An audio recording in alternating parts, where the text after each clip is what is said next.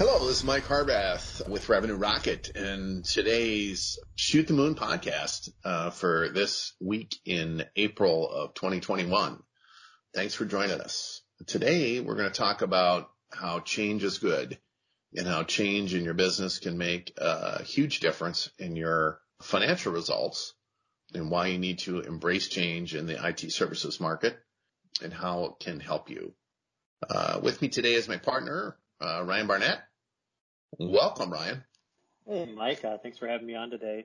Uh, you know, we work with a number of clients and as to, on their strategic initiatives, and they willingly sign up to to really help grow the company and become more profitable, and get them to a place where they can start to sell. Uh, but what always interests us throughout the process is that oftentimes we get to a point in which real change needs to be done and overcoming the inertia of the everyday becomes more difficult uh, to to actually focus on changing the business. And uh, we want to really discover kind of what are some ways that we can encourage our clients and encourage companies that are looking for more value in the company to embrace uh, change methodology and give you some practical ways that you can actually look at uh, implementing uh, change management uh, methodologies. So, I mean, it, let's take a look and just want to start with it is, you know, Mike, who, why do companies get stuck and, and in a certain spot? You know, we see these revenue goals, for example, if people get to 5 million or 10 million or 15 million, it's very hard to get over them.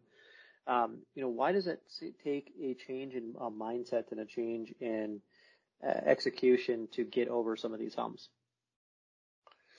Well, that's a good question, Ryan. I mean, I think, you know, oftentimes we hear about the glass ceiling or the revenue thresholds. And, you know, as you get to these particular inflection points in the business, you need to change process. Um, you need to modify the way you do things. You generally have to add more rigor to a process that may have been manual or may have been uh, somewhat human capital dependent um, without a lot of process rigor. And that's tough. That's a tough thing to do because you have the gravity of history. You have the gravity of how you have always done it, even though that how we've always done it may be inefficient or not optimized or not anywhere near best in class. And so when you see these revenue thresholds get met and you struggle to break through these, it's usually because there's a process in your business that's holding you back. And it could be you know, a variety of different things, right? But I think, uh, you know, as you're thinking about the business and thinking about how do we get to the next level, you know, we know for sure that, you know, kind of do what you always done is a get what you always got recipe. Um, and that you need to be able to be very open to kind of modifying the way you do things, both with process and human capital. So, so Mike, do you start out with a, a, documentation of the processes that are, are there, or is it a point where you're uh, you're simply trying to understand that if you're changing a business, it has to be more than the people there, and you've got to somehow come down with a limited number of things to do and focus on? Well, you know, I, I like the rule of five. You know, if you can count on one hand, you probably can get uh, those change initiatives done at any given time very difficult to boil the ocean and change more than five things at a time in any business at any given uh, period of time. I do think that, you know, a holistic analysis of your growth strategy and understanding what those barriers are is critically important. And then sort of mapping and implementing a remediation plan is what comes next. Um, you know, and to put a little plug in for Revenue Rocket, I mean, that's what we do in our SVP program you know, we've literally helped hundreds of IT services companies through this transformation, and it really is a transformation um, to think differently about how they manage and run the business and how they grow the business. Right. You know, when we run people through the the process, you know, one of the things that we get them to focus on is in our in the S and the V, which is really specializing and picking a vertical market. You know, we, we truly believe that if you can be number one or number two in a market and say, I am the best provider of a service for a particular market, it gives you a unfair chance to win more business, or uh, you're winning an unfair amount of business because you, you're simply the best. So people select you, even though, uh, even though you may be smaller, you may be different, you're the best for that reason. But we oftentimes find that companies, when they come to actually implementing it, um, they get stuck. Uh, you know, my, what are some reasons why companies get stuck in trying to actually pick a specialization or market? Well, I think it's because they don't believe that that is the uh, that is the path. There's all kinds of empirical data that shows that is the fastest path to growth and enhanced profitability, but they doubt it because maybe they've served a broad uh, amount of markets over time. Maybe they're so used to swimming in the red ocean, if you want to use that um, blue ocean, red ocean theory, that they don't know any different. And and I think in part also many, many IT services companies don't effectively, aren't effectively proactive in their marketing and in their sales. They've been conditioned to be reactive and they've been conditioned to sort of answer the phone or the email, um, and respond to whatever it is the client wants broadly within their kind of technical framework or technical expertise.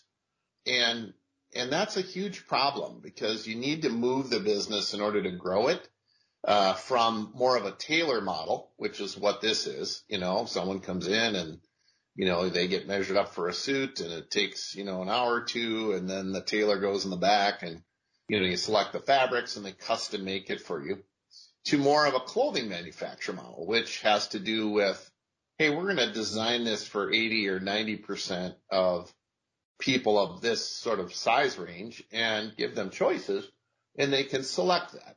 And, you know, that model along with a much more proactive, um, you know, proacting, as we call it, marketing and sales model is what's required to be successful in a vertical. Um, and I think most people don't have the resolve to actually do that. They want to just keep answering the phone and doing what they've always done on the marketing and sales front versus change it up. I think that's the biggest impediment to people moving towards a, a faster growth, uh, higher profit type verticalized model. Yeah, I think uh, you know, people really get they really get stuck on implementing something new because they see that everything in the past they've been able to sell. And I think the reason that they've been able to sell has been uh, because they are kind of great technologists. And great technologists tend to get in their own way when it comes to recognizing the business idea that could be much grander than the, than the shiniest piece of technology that they just touched. So I think there's a, a bit of that. Uh, I would also add, Ryan, just on that topic, you know, if we look at history and technology and technology services, seldom the best technologists win, right? Who wins? The best marketers win, right? Um, you know, think you can think of all kinds of different companies, both product, you know, hardware, software, services.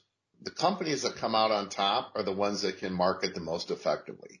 And part of being able to market the most effectively has to do with having a very narrow target. It's hard to say that we're great, uh, pick a technology, um, you know, implementer or, or, uh, services firm for everyone and have that resonate. Uh, because if you're a buyer, you don't want to have the best service provider for everyone. You want to have the best service provider for your kind of business very specifically. Um, and that's how you make the buying decision. That's a, it's a huge component of the buying criteria. Um, you don't need the best technologist for everyone. You need the best firm for you.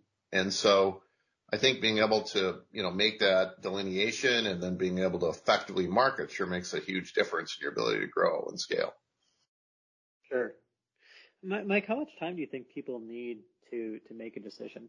And I'll, put it in the context. We, we oftentimes get to a point in which picking a specialization or picking a vertical market can take um, weeks or months.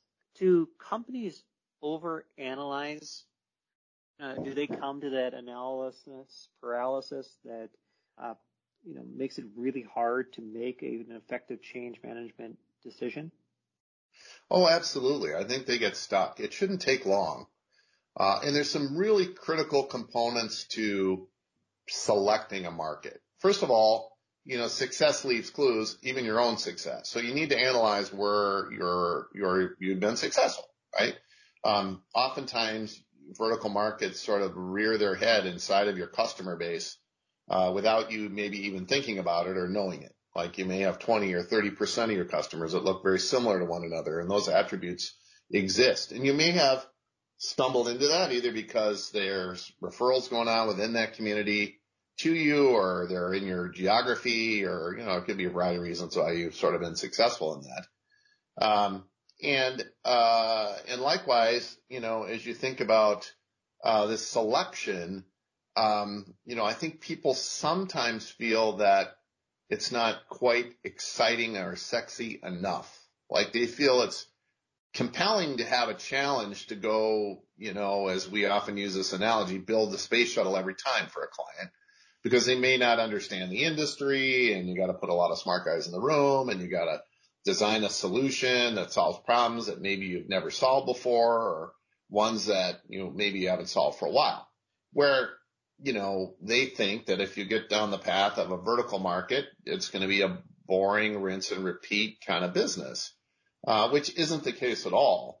Um, and, you know, so we hold some attributes pretty, uh, close that, you know, look at your customer base, um, pick one you're passionate about because you're going to be spending a lot of time with this market and people in this market and business people in this market. So, you know, you got to be liking it, right? You got to be passionate about it. If you don't, that's going to come through and you're going to lose interest. So pretty important that you pick a market you're passionate about and one where you can make a difference with your solution set, uh, one that's meaningful, your solution set's meaningful to that business.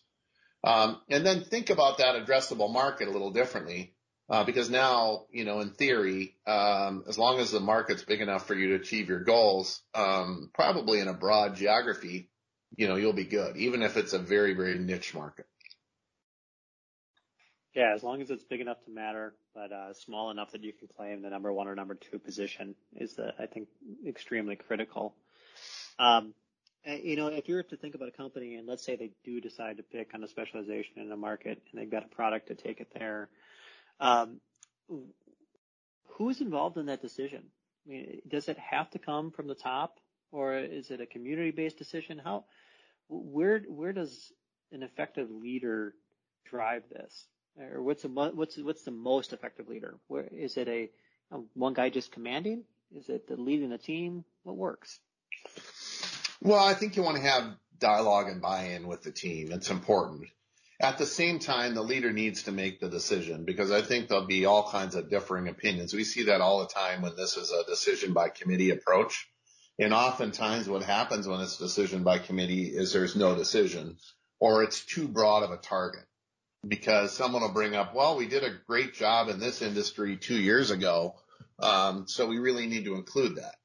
And again, that's not thinking proactively. That's thinking reactively, right? They're thinking, well, they called us out of the blue and we had a big customer and we can't ignore that market because maybe they'll call again or maybe someone in their ecosystem will call again. And I think what folks need to know is that picking a vertical market is designed to help you um, be a leader in marketing. It doesn't mean, however, that it, and it's led by the top. I think it's a decision that ultimately, when you get to an impasse, the senior leadership needs to make that decision. Um, but what's also important is that you're not saying no to everything else.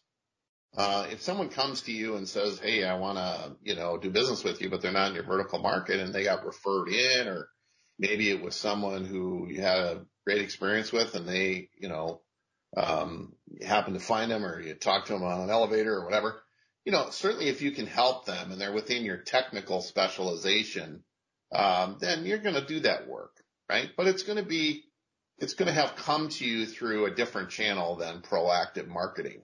And I think that's important to note because I think a lot of people think, well, if we select a vertical, then we got to say no to everything else, which really isn't the case. It just is where you're going to place your bets uh, for marketing. Um, so just more food for thought. Yeah, there's plenty of spots on the board that are still going to be winning, and very few spots that are going to be losing, as long as you have some kind of concerted effort towards it. I think where where we've seen success is that there is a critical number that people are managing towards, and there's initiatives or rocks that are are built towards hitting those uh, those critical numbers. And you put a number on the board that says we are going to have XYZ clients or XYZ revenue uh, in a particular market, and we're going to go after it. You know, if you could put the stake in the ground and say we are going to do this, you will win a, a share of market that is bigger than you expect. Um, Mike, you, what are some examples of where people have done a really good job of managing the effort and they kept a steady hand on the tiller for years? Now, what's a good example of someone who picked a market and was able to win uh, because they they effectively uh, grew the organization through an effective change management uh, technique? Yeah, I'll uh, I'll leave a few names out to protect the innocent, but I'll talk about the case studies in general. Um, you know, we have a client uh, that we did business with, oh, I want to say mm, 10 or 12 years ago, who at the time uh, was about 15 million in revenue, and they had a pretty big BHAG, you know, big, big, hairy, audacious goal. They said within 30 years, our business will be a billion dollar company. Now, that's not something we hear often uh, from a $15 million company. I'd say most of them don't say that but they had a, uh, we helped them craft a very specific plan around uh, a vertical market uh, to get them to 50 million and then a series of markets because they were geographically dispersed uh, to get them to 150 million.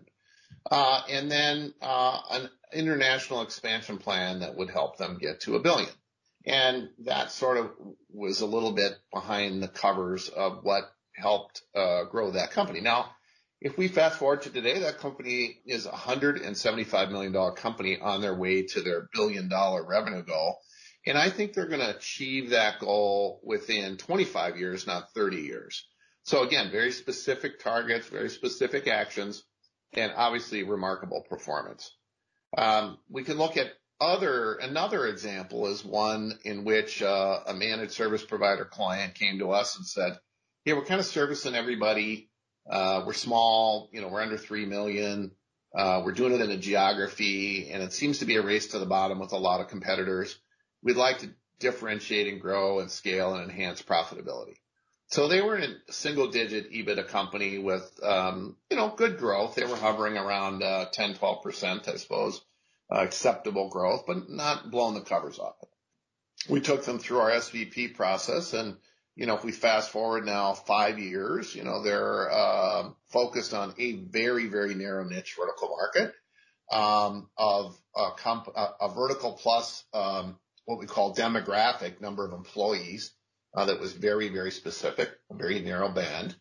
Um, and they went from uh, being a regional company to a, a really an international company. They're 12 million in revenue today. Their profits are over 20%, and they've facilitated two small acquisitions along the way. Um, and so, you know, they are building uh, in the foreseeable future a $50 million company. Our our analysis said they could uh, continue to dominate the space they're in uh, and grow that business north of 120 million. Um, and, and I think that, you know, certainly their ownership is relatively young. I suspect that they'll be able to do that. So here's just a, a couple very narrow examples of companies that are breaking the mold, breaking through some of those revenue thresholds, uh, thinking differently about how they're executing against their plan and, and seeing the results. Yeah, that's great. That's great. It, this this journey though, it seems really hard if you're a CEO eh, kind of doing this yourself? Yeah, you know, it, it, oftentimes we say it takes a village, right? It's not uh, a village of both folks inside the company and outside the company uh, to do it. Um, we, um, you know, we take our role as an advisor in this space very seriously. I mean, we're, um, you know, kind of eat our own dog food, right? We've only worked with IT services companies since our inception for 20 years now, and you know, I think we've gained a lot of experience about what works and what doesn't really in the, you know, clients we've serviced in over 30 countries.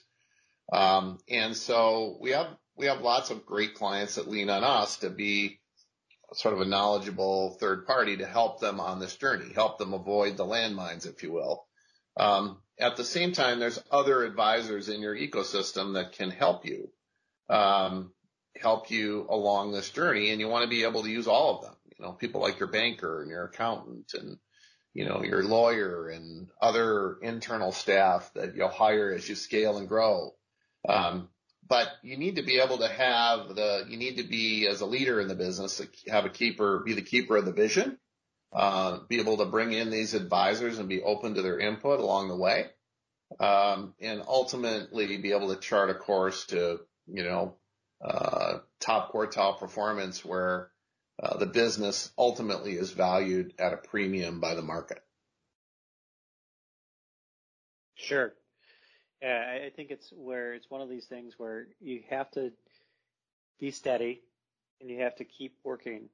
Uh, but if you have someone guiding you through the way and keeping you accountable, uh, either through some kind of advisory service or some kind of active workshop process, it makes these initiatives uh, uh exponentially easier. Yeah, and, and you know we have a proven model for that. There's other firms that do as well, and you know we all approach it a little bit differently. I mean, our I think our story is that we only do it for companies in the IT services world. So, you know, we believe that that's a big differentiator compared to maybe a more broad uh, strategy update and uh, management initiative um, that may not have the relevancy of, you know, what works for tech services companies. Um, now, with that said, uh, those other models also have proven to be effective, right? We've talked to people who have used them. It's not like they're not effective. I think it's really just a matter of, you know, uh, do you want it to be, um, you, do you want to have it if you're going to make the investment? I think you want it to be as effective as it can be to get a return on that investment. And the only way to really do that is to do it with a specialist, somebody who only kind of works in your space and someone who sees lots of companies like yours uh, day in and day out because they bring the luxury of perspective to the conversation. And I'd encourage you to seek out those folks. And as I said before, you know, we do that stuff, but certainly we've got plenty of uh, peers in our market that are also equally specialized that focus on uh, different areas of the business that could uh, add value there as well. Great. Yeah, I, would say my parting thought would simply be that uh, if you're embarking upon uh, tackling a market in, in a specialization, uh, have that North Star goal and really drive towards it and understand that there's going to be bumps along the way. Uh, your goal may have to adjust, but still be driving towards it.